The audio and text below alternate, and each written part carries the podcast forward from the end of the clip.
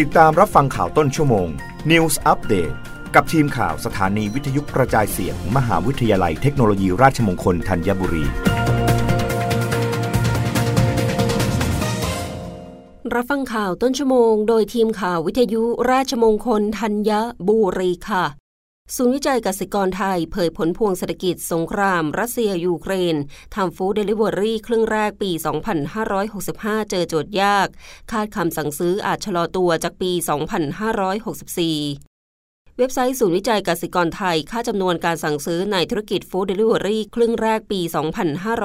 2564 ขยายตัวราว 19%จากปัจจัยเรื่องฐานที่ต่ำในช่วงเดียวกันของปีก่อน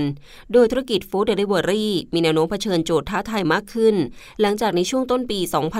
2565 เริ่มมีสัญญาณปรับตัวของพฤติกรรมผู้บริโภคในด้านความถี่ ราคา ประเภทอาหารที่สั่ง และหากมองไปข้างหน้ายังมีผลกระทบจากสงครามรัสเซียยูเครนเข้ามาเพิ่มเติมด้วยโดยจากการสำรวจของศูนย์วิจัยกสิกรไทย เพราะว่ากลุ่มตัวอย่างกว่า 80%จะยังคงใช้งานแอปพลิเคชันจัดส่งอาหารเท่าเดิมถึงเพิ่มขึ้น ทั้งนี้ภายใต้สภาวะแวดล้อมทางธุรกิจที่เปลี่ยนแปลงรวดเร็ว ผู้ประกอบการต้องเผชิญโจทย์ท้าทายมากขึ้น ได้แก่หนึ่งการปรับขึ้นราคาอาหารและค่าจัดส่งทำได้อย่างจำกัด ขณะที่ต้นทุนกลับเร่งตัวขึ้น ซึ่งสอดคล้องกับผลสำรวจของศูนย์วิจัยเกษตรกรไทยที่พบว่า หากร้านอาหารขึ้นราคาอาหารหรือค่าจัดส่ง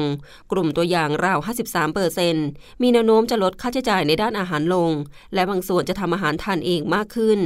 2. ผู้บริโภคระมัดระวังการใช้จ่ายและการใช้บริการแอปพลิเคชันจัดส่งอาหาร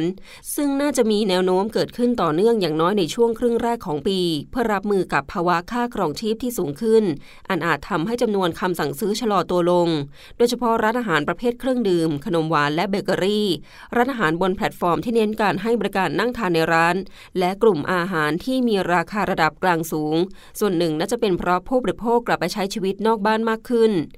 3. การแข่งขันทางธุรกิจที่เข้มข้น โดยผู้ให้บริการแพลตฟอร์มต้องทำการตลาดเพื่อจูงใจผู้บริโภค และดึงดูดร้านอาหารที่มีชื่อเสียง ให้เข้ามาอยู่บนระบบของตนอย่างต่อเนื่อง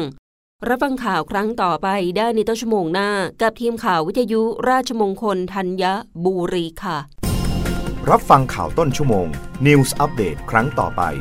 กับทีมข่าวสถานีวิทยุกระจายเสียง มหาวิทยาลัยเทคโนโลยีราชมงคลธัญบุรี